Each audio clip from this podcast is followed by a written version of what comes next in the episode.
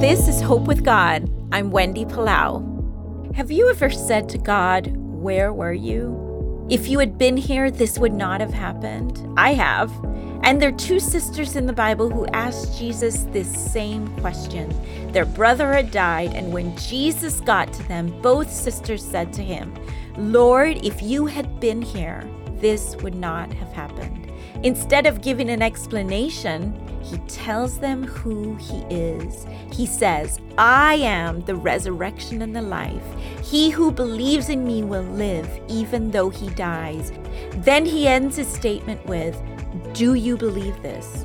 Jesus very seldom gives us an explanation for our grief, but he does tell us who he is. He tells us that through him there is life.